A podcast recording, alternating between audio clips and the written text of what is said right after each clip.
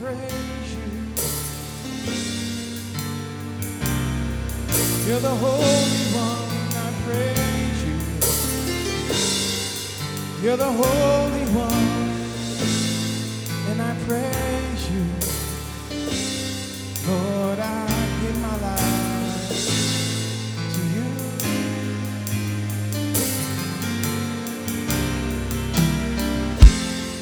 And I need you're my everything, and I need you. You're my everything, and I need you. Lord, I give my life to you. Lord, I give my life. I want y'all to just tell him you love him this morning. More than anything. More than anything, I love you. More than anything.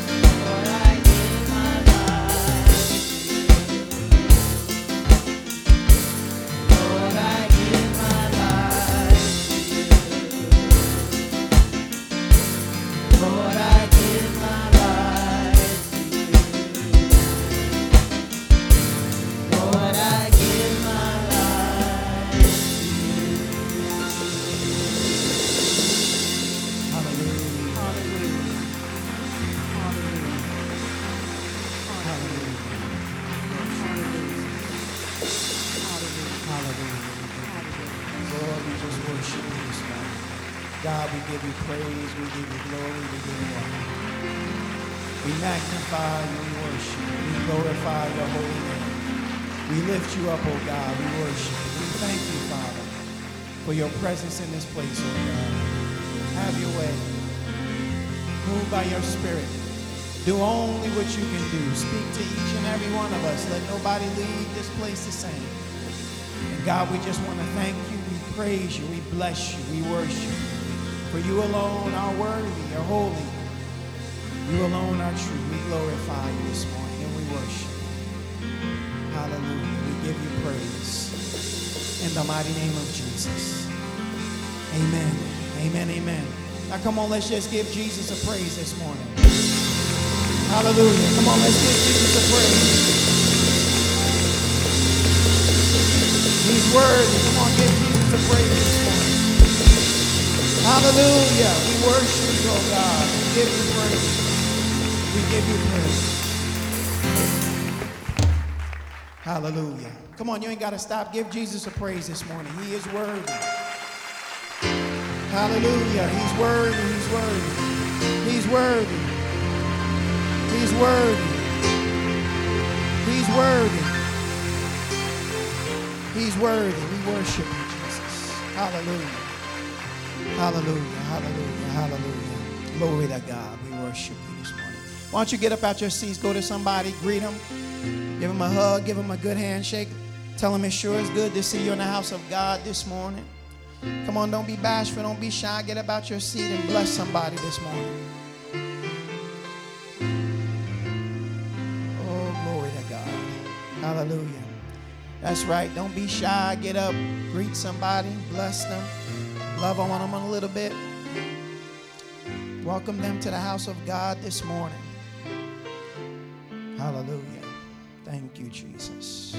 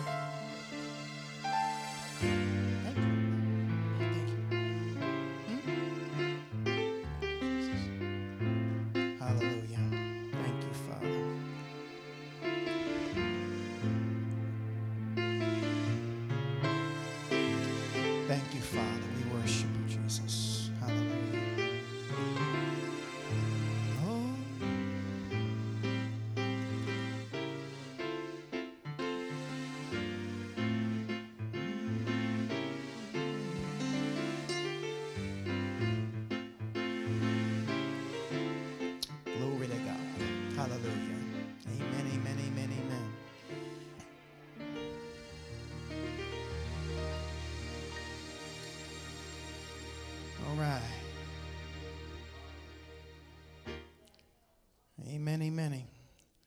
All right. Let's get right down to business this morning. Glory to God. How's everybody doing this morning? You guys good? Blessed? Amen, amen, amen. How many of you had a good start to your new year? Good start to the new year? Good. Amen, amen, amen. Oh, yeah. Glory. So we're going to get right into the word this morning. If you have your Bibles, just turn to Matthew chapter six. And we're going to get right into the word of God. I'm going to continue on the theme of um, putting God first in two thousand nineteen. And, you know, I just say if you put God first, everything else that you're looking for, it'll begin to fall in line. You just got to put God first. You know, people want the um, the secret ingredient, the secret recipe. Well, the first ingredient is putting God first. That's the very first ingredient. You begin to put God first in your life, you'll start seeing miraculous things happen. So I just want to talk about that just a little bit this morning. Um, we, we started with the scripture in Matthew chapter six, verses thirty-one through thirty-three. And it says there, therefore do not worry and be anxious, saying, what are we going to have to eat? What are we going to have to drink? Or what are we going to have to wear?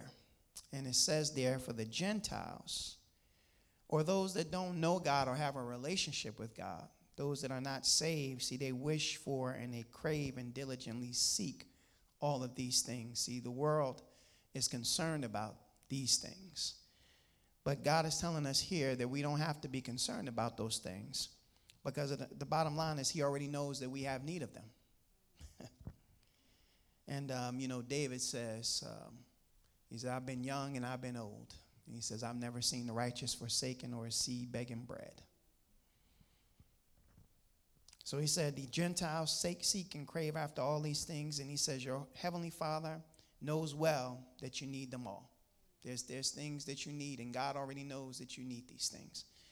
And the biggest thing here is that you don't, you don't get into a place where you begin to be overly concerned about these things. Because he's saying he already knows that you have need of them. He said, but what he wants you to do is seek or aim and strive after first of all. Not, not on the back burner.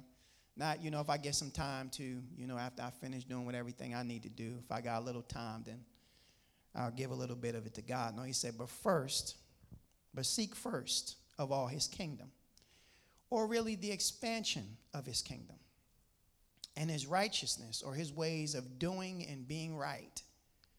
And then all these things taken together will be given you besides.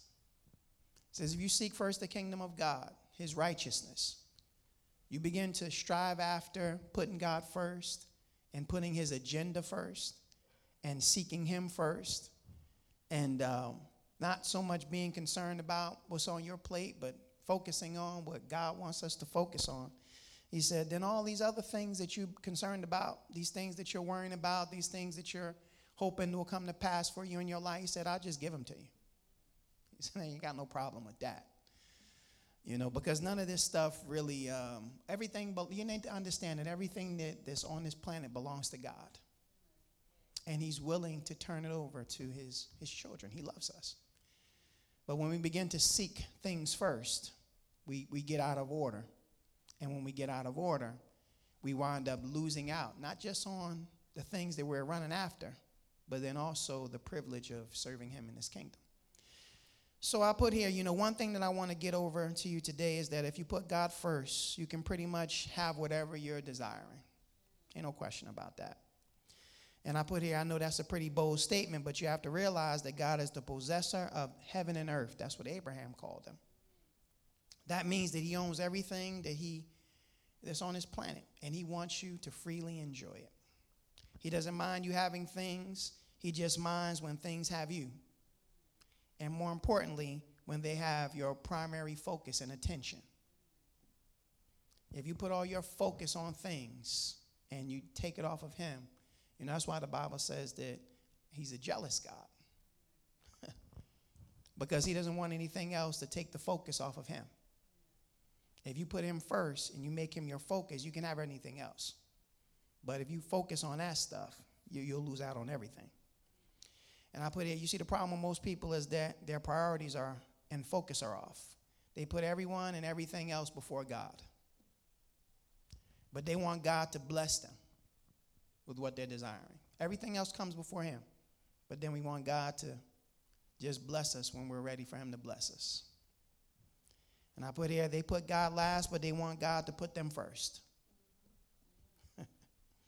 But God says that if you put him and the things that really matter to him first, which is, of course, the population of the kingdom, and you living right, then he will just give you everything else because he already knows that you that you need them. So seek first the kingdom of God, the expansion of the kingdom of God, and his righteousness, or living right, being right, doing right. And then he said all this other stuff, or just he'll just give it to you, you know. So um, I want to get into a little something today. I, I, this was just a little cap recap from last week. But I put here, you know, if you want to be successful, you have to first of all focus on expanding his kingdom. And I put here, everybody has a role to play.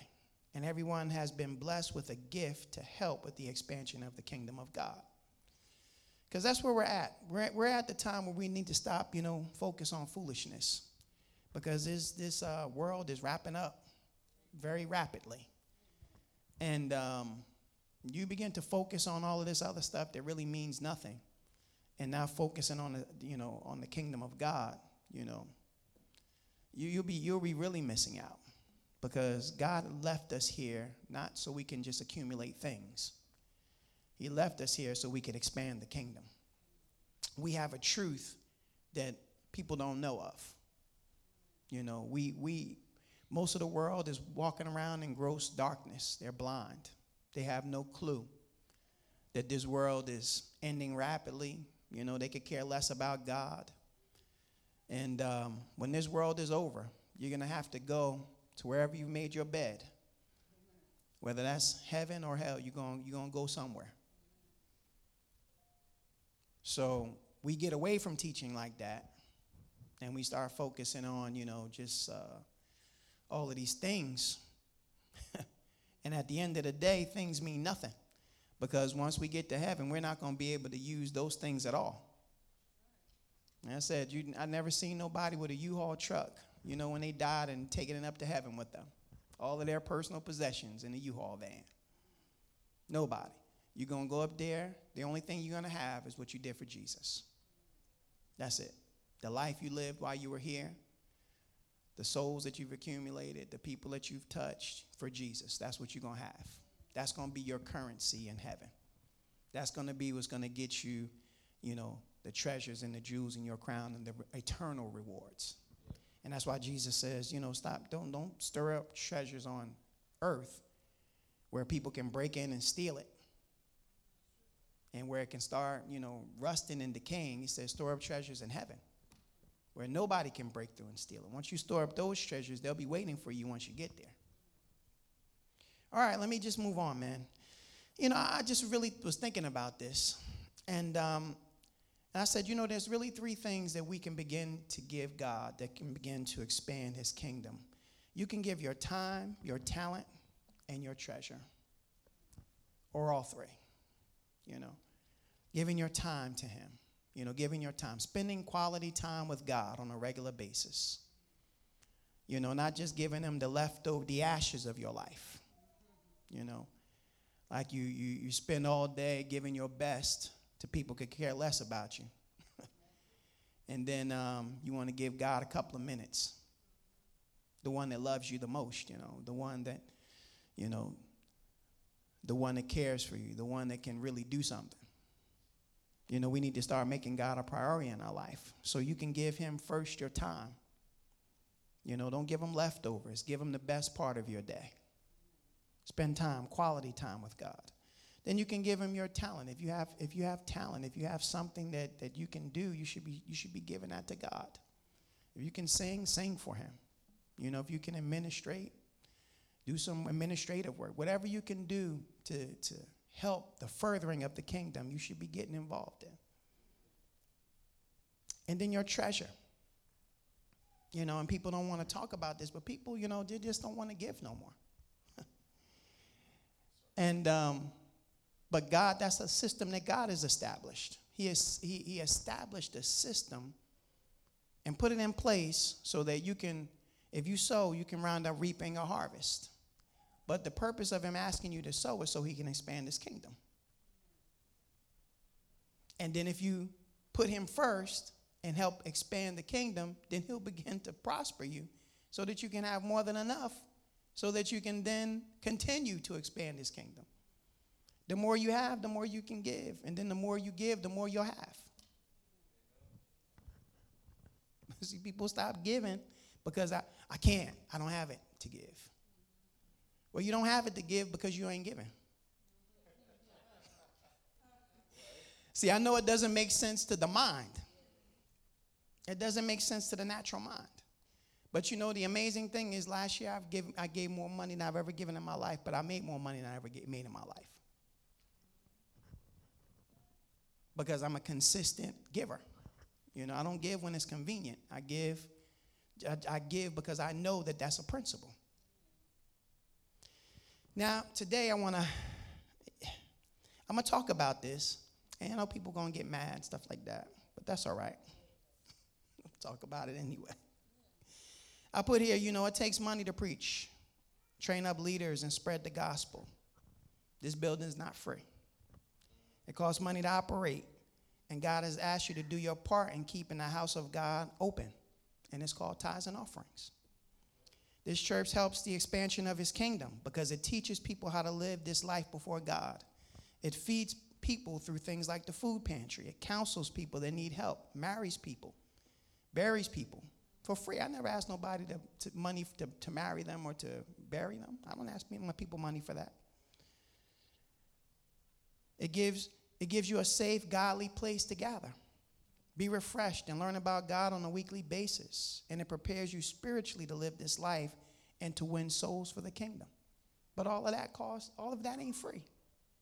So God has called you to do your part. He didn't ask you to fund everything. He just said, do your part.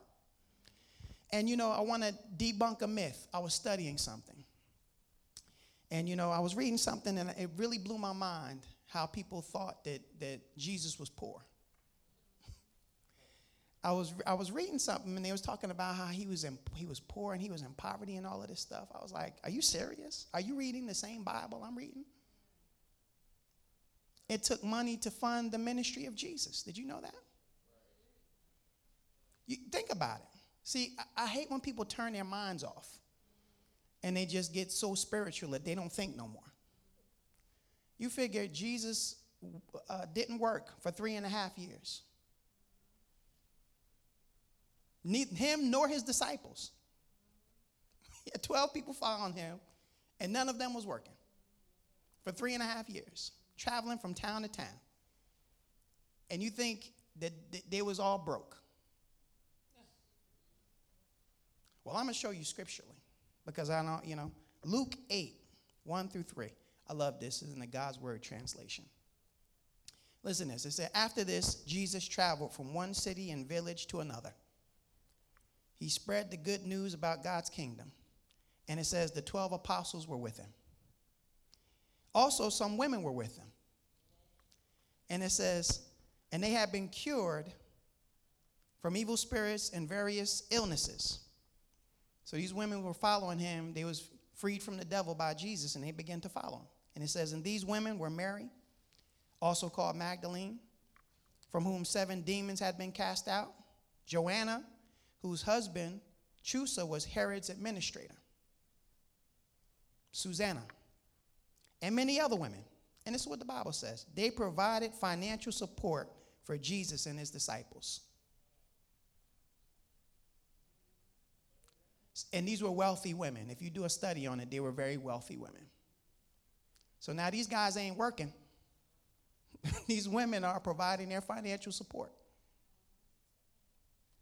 Now, I'm going to show you this. And I see, I'm, I'm teaching you this for yourselves personally. But then also, when people start talking stupid stuff to you, then you can, then you know how to, how to, you know, reply. You know, well, Jesus was poor. He didn't have nothing, you know. What poor person do you know? What person living in poverty do you know that requires a treasurer? How many of you have a treasurer? You living in poverty? How many of you have a treasurer? Now, I'm going to show you something in the scriptures. Now, John chapter twelve, verses three to six, it says, then Mary took a pound of very expensive perfume of pure nard, and she poured it on Jesus' feet and wiped his feet with her hair. This is in John twelve, three through six. And the house was filled with the fragrance of the perfume. It says, but Judas Iscariot, one of his disciples, the one who was going to betray him, said, why was this perfume not sold for three hundred denarii? Now, just so that you understand what that is, three hundred denarii is a year's wage for a working man. So a working man, right? So let's just, let's equate that to, the, to today, right? A working man. Now, if you go over to, you know, to uh, Home Depot and you pick up somebody to work for you for the day, they'll charge you about a hundred bucks for the day. That's a working man's wage. So now if you look at that for a year, right, say you work five days a week, fifty-two weeks a year, that's twenty-six thousand dollars. That's how much this perfume was worth. And she began to just crack it open and pour it on Jesus, right? So she poured it on his feet, his hair, stuff like that. twenty-six thousand dollars, can you imagine that? twenty-six thousand dollars worth of perfume? Even if it was a thousand dollars. I mean, that's a lot of, I mean, that's a lot to crack open and start pouring on somebody. She cracks this thing open, starts pouring on Jesus, right? And Judas gets upset. Says, why wasn't this perf- why was all this waste? Why we didn't take this and sell it for twenty-six thousand dollars? If she could have gave it to us and we could have sold it, right? And then he says, and then give the money to the poor, right? Now, the, the Bible doesn't cut no corners. It says, now he said this not because he cared about the poor. I love, I love the scriptures, man. Now he said this not because he cared about the poor, for he cared nothing about them. That's what the Amplified says. For he had never cared about them. That's what the Bible says. And it says, but because he was a thief, and since he had the money box, serving as treasurer for the twelve disciples, he used to pilfer what was put into it. How much money do you have to have in a, a, a money box for you not to realize that someone's stealing from it? Again, don't turn your mind off. Don't read scriptures and just keep going. How much money do you have to have in a box for someone to be able to put his hand in it and continue to steal from it and you don't notice? It ain't a couple of bucks. It ain't twenty bucks. I guarantee you.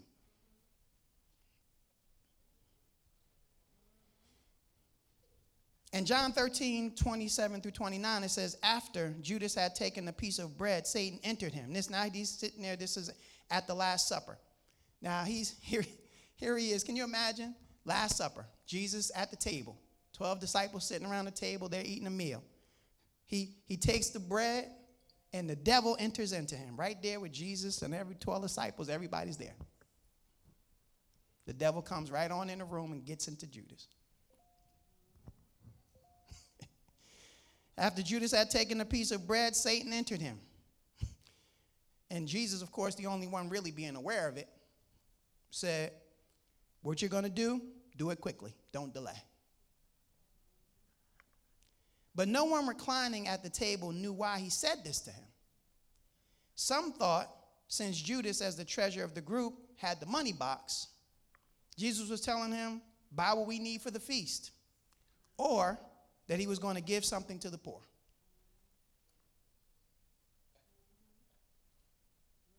So all the disciples, you know, the devil gets into Judas, and, you know, Jesus says, do whatever you got to do quickly. All of the disciples are thinking, oh, okay, well, Judas is going to, you know, buy some stuff for our feast. Not scraps. We're going to have a feast, and Judas is going to buy some stuff for the feast. Or, you know, he's going to bless some poor people because he had the money box. But Jesus, was, he was poor, though. Three and a half years, traveling from city to city. Had to eat. Had to find some place to sleep. Was getting on boats left and right. Him, not just him. All his disciples. Even if you went and ate at the Golden Corral, if you had to feed thirteen people, it cost you a lot of money. I don't care if you went to a cheap place to eat. Feeding twelve people, thirteen people, cost you some money. I don't care how cheap the place is. So I say all of that to say, the ministry wasn't broke. Jesus wasn't broke. And it took money to preach that gospel and to travel like that. Now, I'm not saying now he wasn't living no extravagant life. He wasn't doing all of this, you know, crazy stuff, you know. He wasn't buying no fancy, you know, not cars, but horses or whatever. Carriages. He wasn't buying the, he wasn't doing nothing crazy. But at the end of the day, the ministry wasn't broke. And someone had to sponsor that. And the Bible says these, just to name a few, were a couple of women that were very wealthy, that were traveling with him and also funding what, what they were doing. So I say that it takes money to preach the gospel. That's all I'm saying. And God expects you to do your part. That's all. I'm not asking you to do more than anybody else. Just do your part. And that's one way that you can help expand the kingdom. Some of you can't do nothing but give. And if that's your call, that's what you're called to do, then do it. You know? And then, two, you can be winning souls for Christ. That's one. That's the primary way to expand um, the kingdom of, of God on the earth. Every time someone gets saved, a new citizen enters the kingdom of heaven. And one of our great goals is to win the lost for Jesus. We want to populate heaven with new citizens on a continual basis. So some of you may be called to just give. You may not be able to, to um, you know, to go out and win souls, but you can give. And then some of you may not have it to really, really, really give like you would like to, but you can you can win souls. Everybody can do something is what I'm saying. Number three, discipling people and teaching them how to how to disciple people. Winning souls isn't enough. Once the person has been saved, they must be discipled. In other words, they have to learn or be taught how to live a godly lifestyle. They have to learn about God and how to serve him. And this is through discipleship. And many of you, you know, you guys come here and you're discipled. What's important is that you now take what you've learned and you begin to teach it to someone else.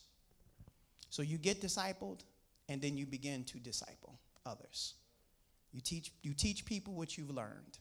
You don't you don't come here just to get full and you'll get everything that you need and you and then you know leave everybody else to go to hell. You know, no, you you you you help others the way you've been helped. You know, the Bible says that we comfort people with the same comfort that we've been comforted with. See, God comforts us in all of our, so we can go out then and begin to comfort others with what they're going through. Yeah.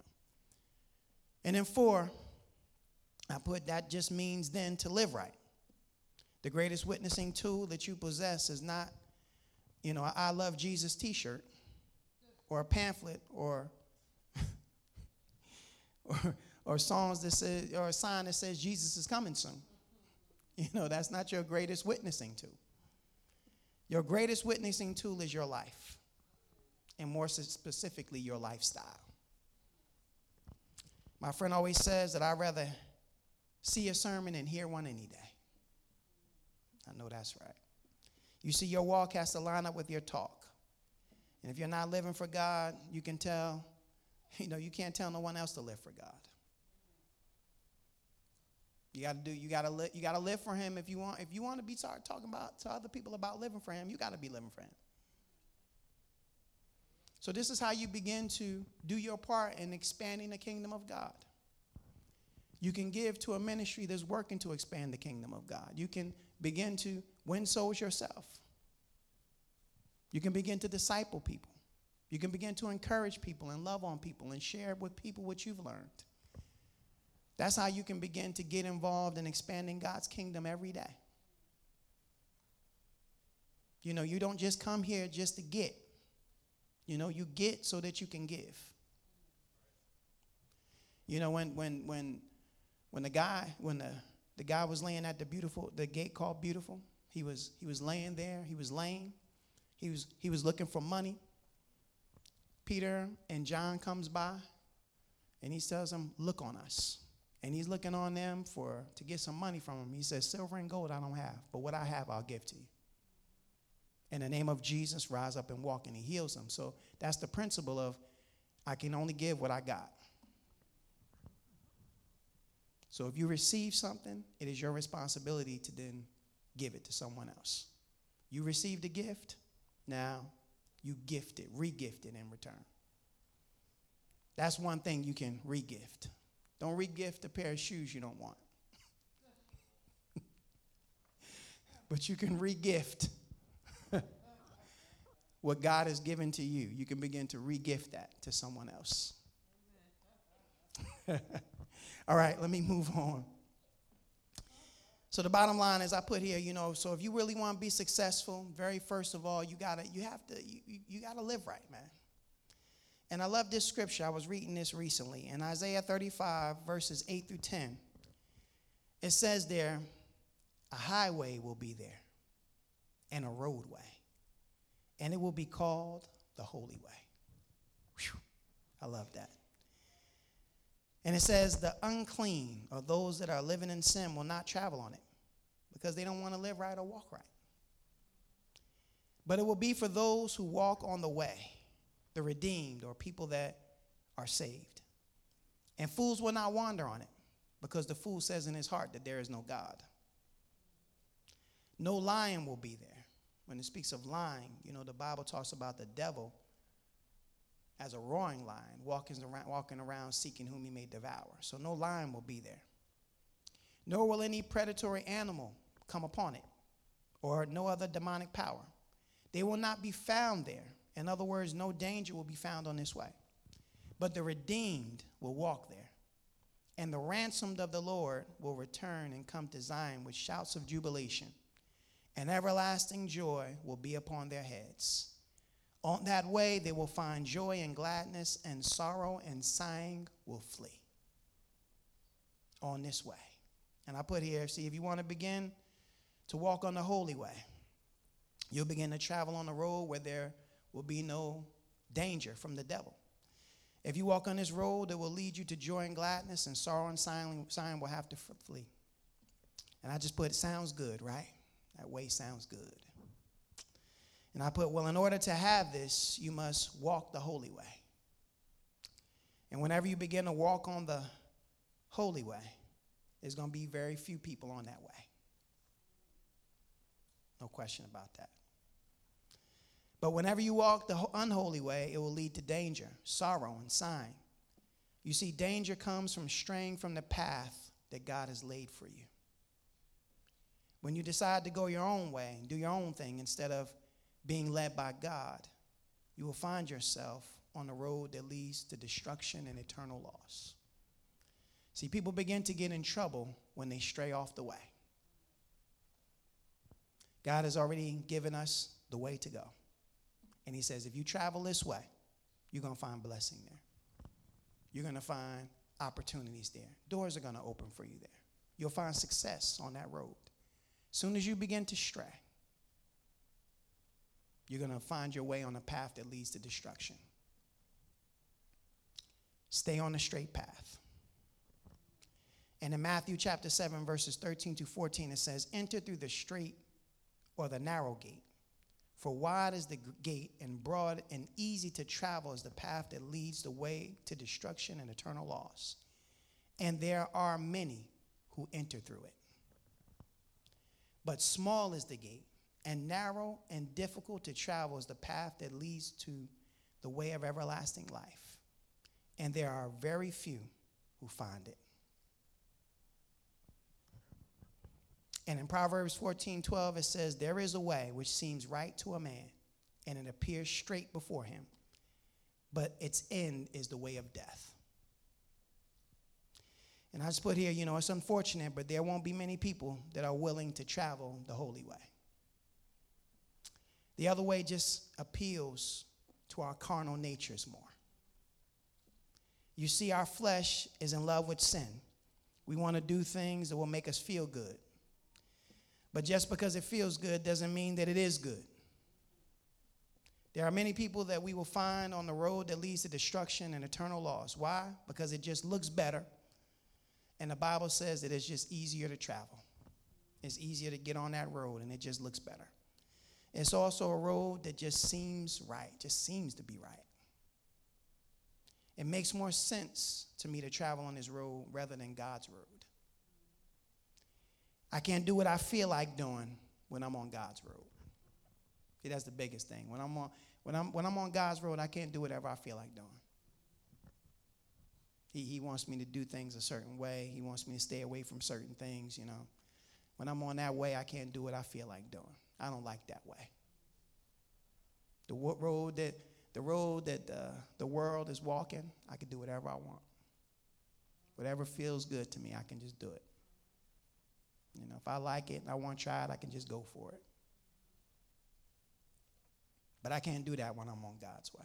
You know, that's the one thing that, that hindered me from giving my life to Jesus for a long time. When I was uh, sixteen years old,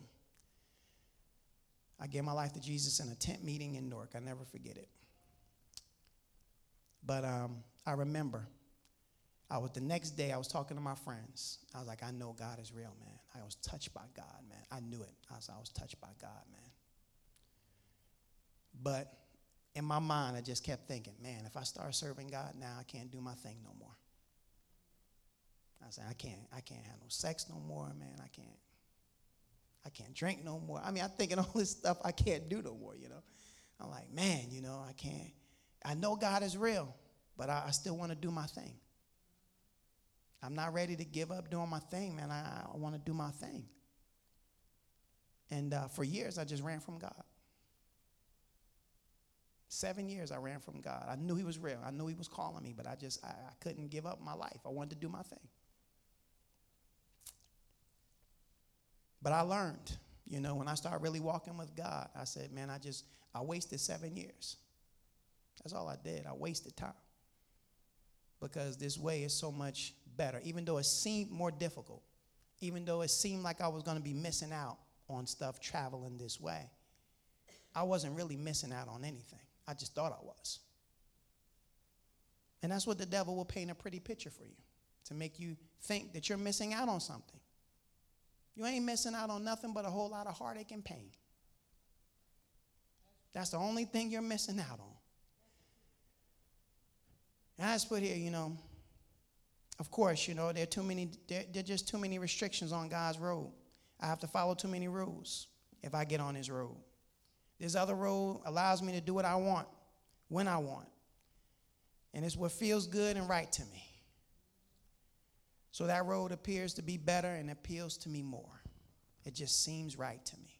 The, par- the problem, however, is not the road, it's the destination. You see, this road, although it looks better and feels better to the flesh, and it's easier to travel than the holy way, it's a road that is leading to destruction and eternal loss. See, the road looks pretty, looks easy. I can do what I want. Feels good, I can just do it. But see, it's a road that's leading to destruction. The end, when you get to the end of it, it doesn't give you what it promised. And see, sin never does. Sin always makes a promise that it can't keep. And while the road, the holy way, God's road, seems harder to travel only because you want to do stuff that you can't do. That's the only reason why it seems more difficult. But see, it's a road that's leading to blessings and favor.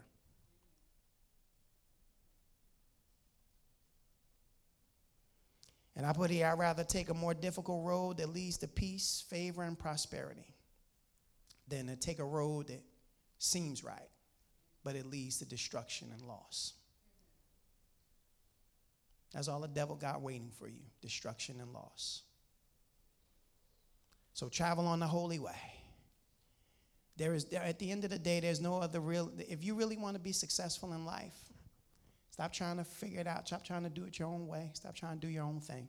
Just get on his road and begin to follow that, and begin to listen to him, and begin to get wisdom from him, and begin to obey. If you do that, it will lead you to blessings and favor. It'll lead you to opportunities. It'll lead you to open doors. Now, it may not seem easy to go that way, not to the flesh anyway. But if you begin to travel that way, God will begin to really take you places that you've never thought you'd be before. And the bottom line is there just is no other way. In John fourteen, one through six, it says, do not, do, don't let your heart be troubled. He said, believe confidently in God and trust in him. And he says, believe him also in me. And he says, in my Father's house are many dwelling places, or there are many mansions. And he says, if it were not so, I would have told you, because I'm going there to prepare a place for you. And if I go to prepare a place for you, I will come back and I will take you to myself, so that where I am, you'll be also. And the place where I'm going, you know the way. And Thomas said to him, Lord, we do not know where you're going, so how can we know the way? Jesus says to him, I am the way, the real truth, and the real life. No one comes to the Father but through me. See, there, there is no other way. I know a lot of people want to tell you there's many different ways and stuff like that, and we hear that constantly, but there is no other way. He is the way. He's the truth, and he's the life, the, the only real one. And that's why we need to stop playing around and just, if you really want to be successful and stop messing, stop messing around and get focused. Don't follow the path that's leading to destruction. He's tell this is the way to go. Walk in it. I love one scripture says that you'll hear you'll hear a voice behind you in your ear that says, this is the way. Walk in it. This this is the way to go. Don't go that way. This is the way to go. You hear it. You know, you may not listen to it, but you hear it. This is the way. Walk in. Don't go that way. That way he's going to, don't mess with that person. He's going to break your heart. Don't get involved with this business deal. It's not going to work out well for you. You, you, hear, you hear the voice, but oftentimes we just ignore it and, and go that way. And then in the end, w- with a heart, with a broken heart, now we look, well, God, why did you, why did you let me get into that? I, to- I, I talked to you. I told you, don't go that way. Go this way. On that way, it may take a little longer. It may seem like it's more difficult. But if you'll begin to walk that way, eventually, God will begin to turn things around for you, and you'll wind up being on top. And I put here, you know, the bottom line is, it, it, you know, this life, in this life, God wants to bless you. He wants you to enjoy life, but the ultimate prize is getting to heaven. That's it. You know? And if you want to make it to heaven and enjoy the mansion that Jesus has prepared for you, you can't go any other way but the holy way. And the holy way is through the death, the burial, and the resurrection of our Lord Jesus Christ. There is no other way. And I put here, don't waste your time looking for a way around him. There's no way around Jesus. He's the only way to the Father. And if you're going to make it in, you have to play by his rules. You have to accept the sacrifice that he made for you and begin to walk that holy way. See, now I'm just talking about putting, making things priority, putting first things first. You want everything else? That's all right. Put this first. Get, get in line with this first. And then everything else will begin to fall in line, because he'll begin to give you direction to the other stuff if you focus on him first. And I put this, see, give God, again, give God the first part of your day. Give him your best. You know, don't, don't give God leftovers. Give God your best, everything you got. Give him your best, because all he wants to do is turn around and give you his best. But he just wants you to put him first. Just, just put me first, and I'll give you the rest. Don't worry about anything else. Give him the first part of your day. Give him the best part of your day. And I put here, you know, think of, give God the first part of your week. By coming to church on Sunday, give him, give him the first day of your week. Make, make it a, make, if you want to do something as a habit religiously, come to church. Get the word of God. Give him the best part of your week, the first part. Praise him. You know, I was just talking about, talking today about, we need to learn how to praise God more. First, you battling with something, you struggling with something, you're, you're feeling like you're going into a, a depression, you need to learn how to praise your way out of it. That's why we start this service off with praise. It pushes that stuff off of us. It pushes all of that mess off of us when we begin to praise God. You praise him first. Enter into his gates with thanksgiving and into his courts with praise. That's how you get into the courts of God. You begin to praise him.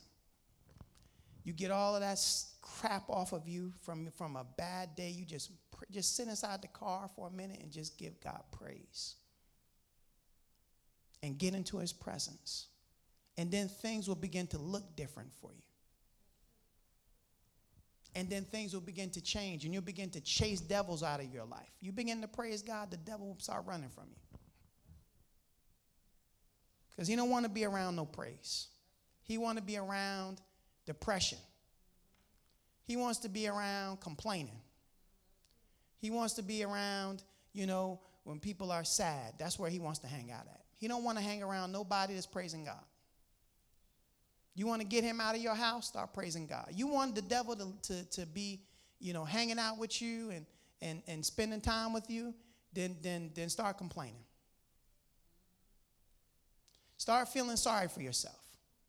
You'll have the devil be your roommate. I'm telling you, man, he'll, he'll, he'll, he'll move in. You and the devil. Nobody will feel sorry for you. Don't worry about it. I feel sorry for you, devil, you know. Tell me about all your problems. You know, the devil listens to all your problems. You know? Yeah, I know. Yeah, it's bad. And uh, he, he, he'll, you, somebody said, you know, my pastor said, you invite the devil for lunch, he'll bring his pajamas. You start messing around with the devil, man, he, next thing you know, he living and he living with you.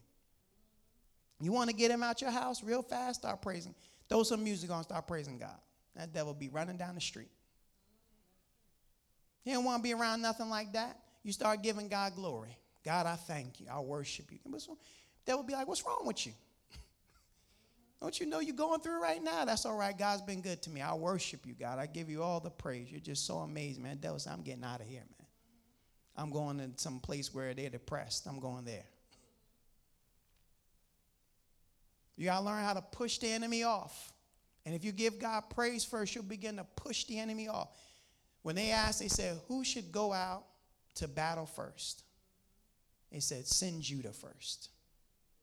Judah in the Hebrew means praise. Send, whenever you're going to fight the enemy, send praise first. Send praise at the enemy. The, praise will destroy any enemy you got. It's a mighty weapon in your mouth if you begin to loose it against the enemy. Praise him first. And, it's, and, that's the, and in Judges twenty, eighteen, it says, and the children of Israel rose and went up to the house of God and asked counsel of God and said, which of us shall go up first to the battle against the children of Benjamin? And the Lord said, Judah shall go up first. Praise is always sent out to battle first because it can defeat the enemy. All right. I'm going to get ready to close here, but I just I wanted to begin to share this stuff with you because I, I don't I, I didn't I don't want you to begin to overcome this year. This this is this can be your year for a tremendous breakthrough. But you just got to put God first. That's all. If you just put him first. Now, I'll share this one thing with you, and I'm going to uh, and I'm going to close.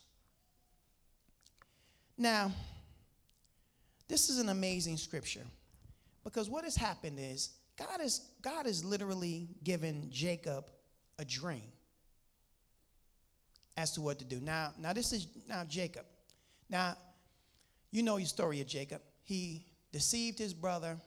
You know, well, first of all, he he took his birthright. He sold his birthright to him for a bowl of stew, right? Uh, Esau was hungry, came out the field. He said, I'm going to die, you know. So Jacob said, well, if you, he said, give me some of that food you got. He said, well, if you sell your birthright to me, then I'll give you this, you know, bowl of stew, right? So he sold his birthright to him for a bowl of stew. You know, God showed me something out of that I don't want to get to, but he showed me why he could never be trusted. Esau could never be trusted with anything valuable because he was willing to give up one of the most precious things for a bowl of stew. You know what the birthright meant? It was a, the birthright was an entitlement. As the firstborn, you got a, a double portion of the inheritance of your, of your family. And you were the head of the family. He was willing to give that up for a bowl of soup. He could never be trusted with anything. He didn't understand value.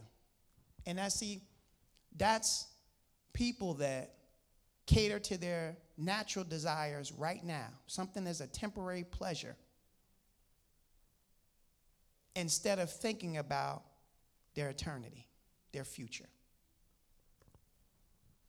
I'm hungry now. I know that's what I'm going to get in the future, but right now I'm hungry. So anyway, I won't even get into all that. So he does, he does this, right? So did, then the Bible says that, that the father, Isaac, he begins to, he gets blind in his eyes. And he calls in Esau, he says, I want you to go, you know, catch me a deer and make me food like I love it, you know. And he said, when you come back, I'm going to bless you. I'm going to give you my blessing, you know. And the blessing was a spiritual inheritance. See, the birthright was a natural inheritance, but the blessing was a spiritual inheritance. So Esau wanted that. He didn't care about the birthright, but he wanted the spiritual blessings. So he goes out, but the mother of, you know, Jacob and Esau heard it.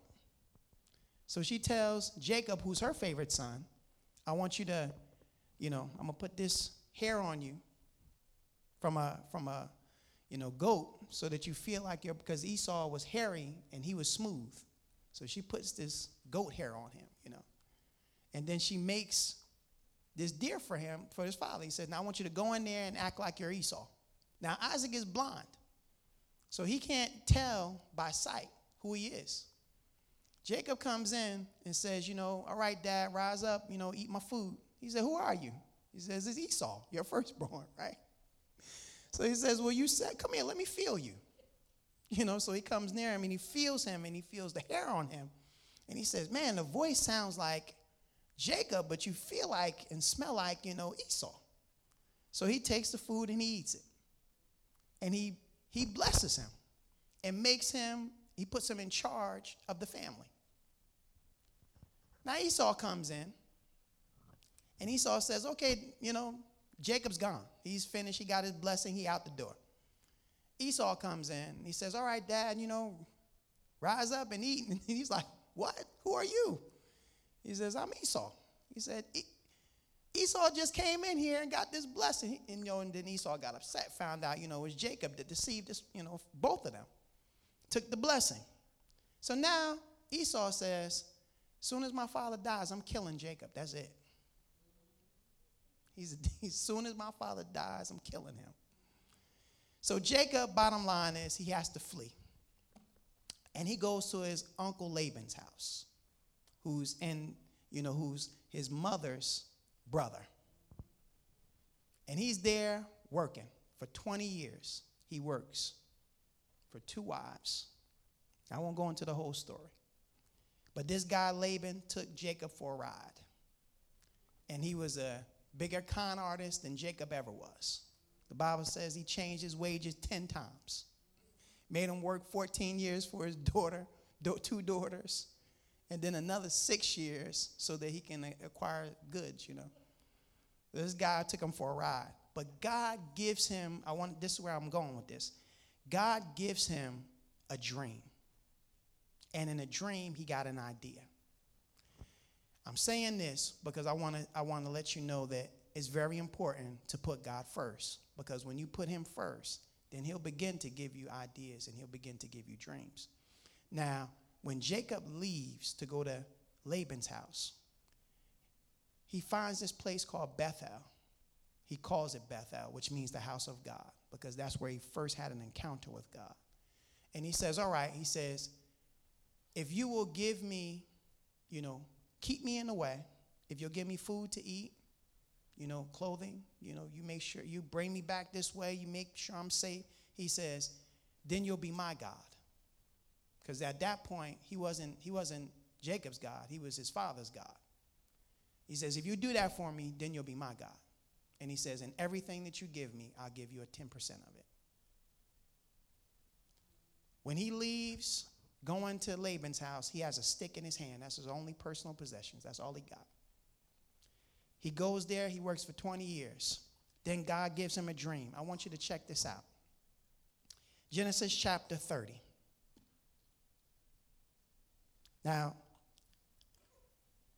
I want to read a good portion of this because I want I want you to you guys to kind of get this whole thing that's going on. But Genesis chapter thirty. And I want you to go there because I really want you to check this out with me. All right, Genesis chapter thirty. And I'm reading here in the uh, Amplified version.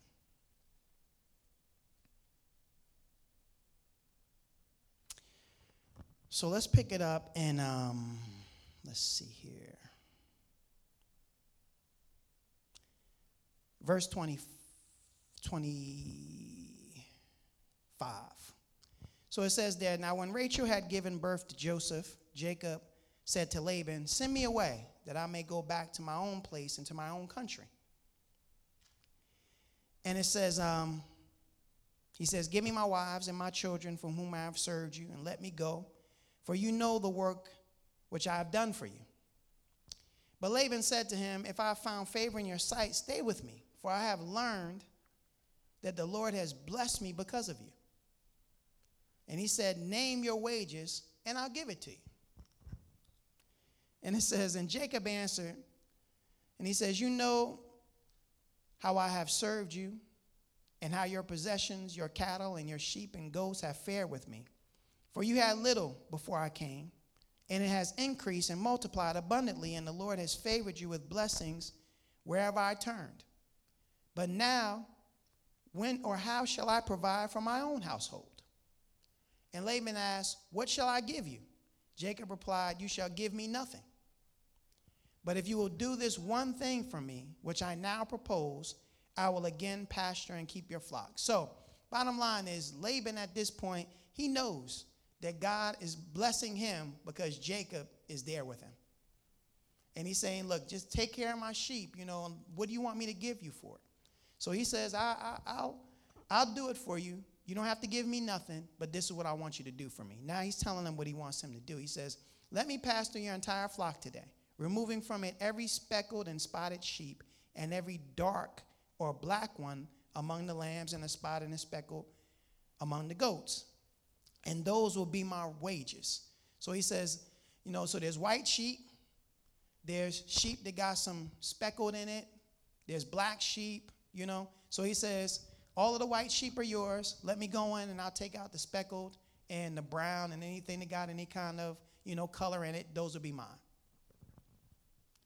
And he says, the reason why is so that my honesty will be evident for me later when you come for an accounting concerning my wages. So at the end of this thing, nobody will be able to say nobody cheated anybody because all of the white sheep are yours and all of the other kind of, you know, speckled and grizzled and black sheep, those are mine. And he says, everyone that is not speckled and spotted among the goats and dark among the young lambs, if found with me, shall be considered stolen. And Laban said, good, let it be done as you say. But now check this out. So on that same day, Laban secretly removed the male goats that were streaked and spotted and all the female goats that were speckled and spotted, every one with white on it, and all the dark ones among the sheep, and put them in the care of his sons. So he took out every sheep that Jacob said would be his. He took them out of the sheepfold and gave them to his sons to take care of. So now Jacob is sitting there with nothing but Laban's sheep, taking care of all of his sheep. And the Bible says, and he put a distance of three days' journey between himself and Jacob, and Jacob was then left to care for the rest of Laban's flock. So now J- Jacob has nothing but Laban's flock, and he has to take care of them. But God gives him an idea. Now, it doesn't say it here, but in the next chapter, he says God gave him a dream of doing this that he does right here. It says, then Jacob took branches of fresh poplar and almond and plane trees and peeled white streaks in them, exposing the white in the branches. So he took these branches that were brown, brownish, right? And when he peeled them, you could see white in them. And it says, and then he set the branches which he had peeled in front of the flocks and the watering troughs, where the flocks came to drink. So they made it and conceived when they came to drink. So what happened was these sheep, they began to give birth as they drank. So Jacob put these, these uh, you know, these these things in front of them, these tree branches in front of them with speckled and spotted. He put it in front of them, their eyes, when they when they came to mate. And he says um, in verse thirty-nine, so the flocks made it and conceived by the branches, and the flocks gave birth to streaked, speckled, and spotted offspring.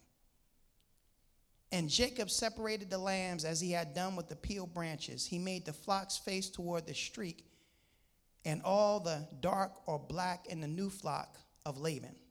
And he put his own, his own herds apart by themselves and did not put them where they could breed with Laban's flock. Furthermore, whenever the stronger animals of the flocks were breeding, Jacob would place the branches in the side of the flock in the watering troughs so that they would mate and conceive among the branches. But when the flock was sickly, he did not put the branches there. So the sicker animals were Laban's and the stronger ones were Jacob's. So Jacob became exceedingly prosperous and had large flocks of sheep and goats and female and male servants and camels and donkeys. There's such a powerful principle here, which is you will begin to, whatever you look at, you will begin to conceive and give birth to. So these animals, they were all white because Laban took all the sheep that would have been Jacob's. So all he was left with was white sheep, which belonged to Laban. So when he put these, these uh, branches in front of them with the peeled white in them, when they looked at it and they were giving birth, they give birth to speckled sheep. Only God can give you an idea like that. Only God can give you an idea. And these things are, they, they are looking at it when they're giving birth, and as a result, they give birth. So whenever there was a strong animal, Jacob would put that thing in front of him when he was when they were about to give birth. And, they, and when he gave birth, they were speckled and spotted, and they belonged to Jacob. And by the time he left, he was so wealthy. He said, when I left this place, I had a stick in my hand. And he says, now my return, I am two armies full of people. He had so much stuff, it was ridiculous. He gave...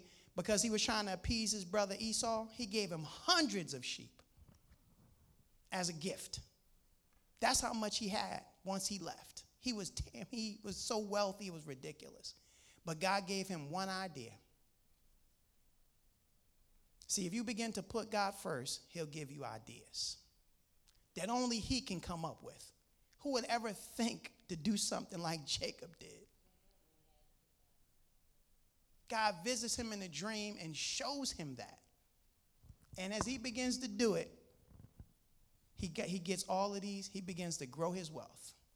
All you need is one idea from God. And that's why I said put him first. Because if you put him first, he'll give you an idea. He'll give you ideas. He'll speak to you. And, you'll, and if you begin to do those things, then you'll begin to prosper.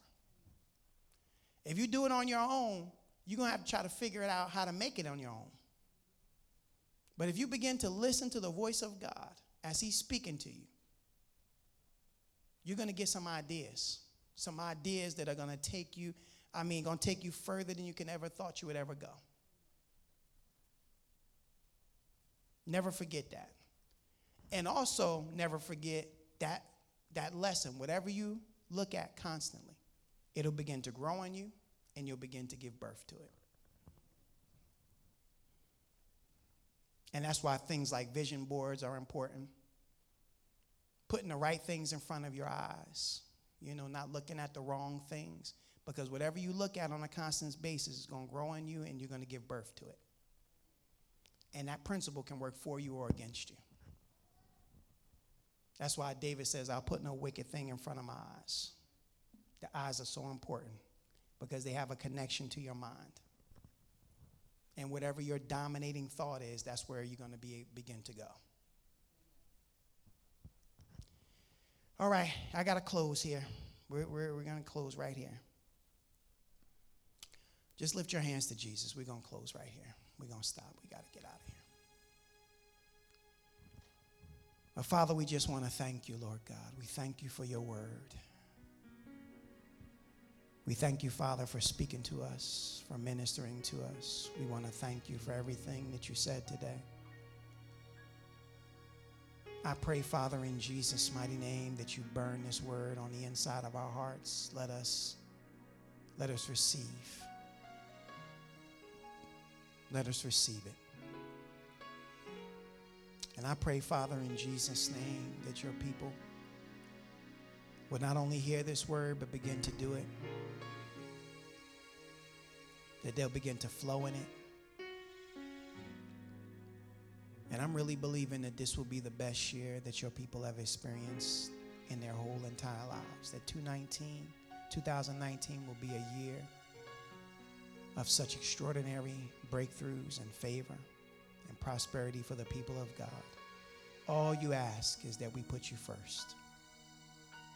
And if we put you first, you said in your word that all these other things that we are seeking for, these things that we desire, we're running after for, you said you just give them to us. Only if we would seek you first.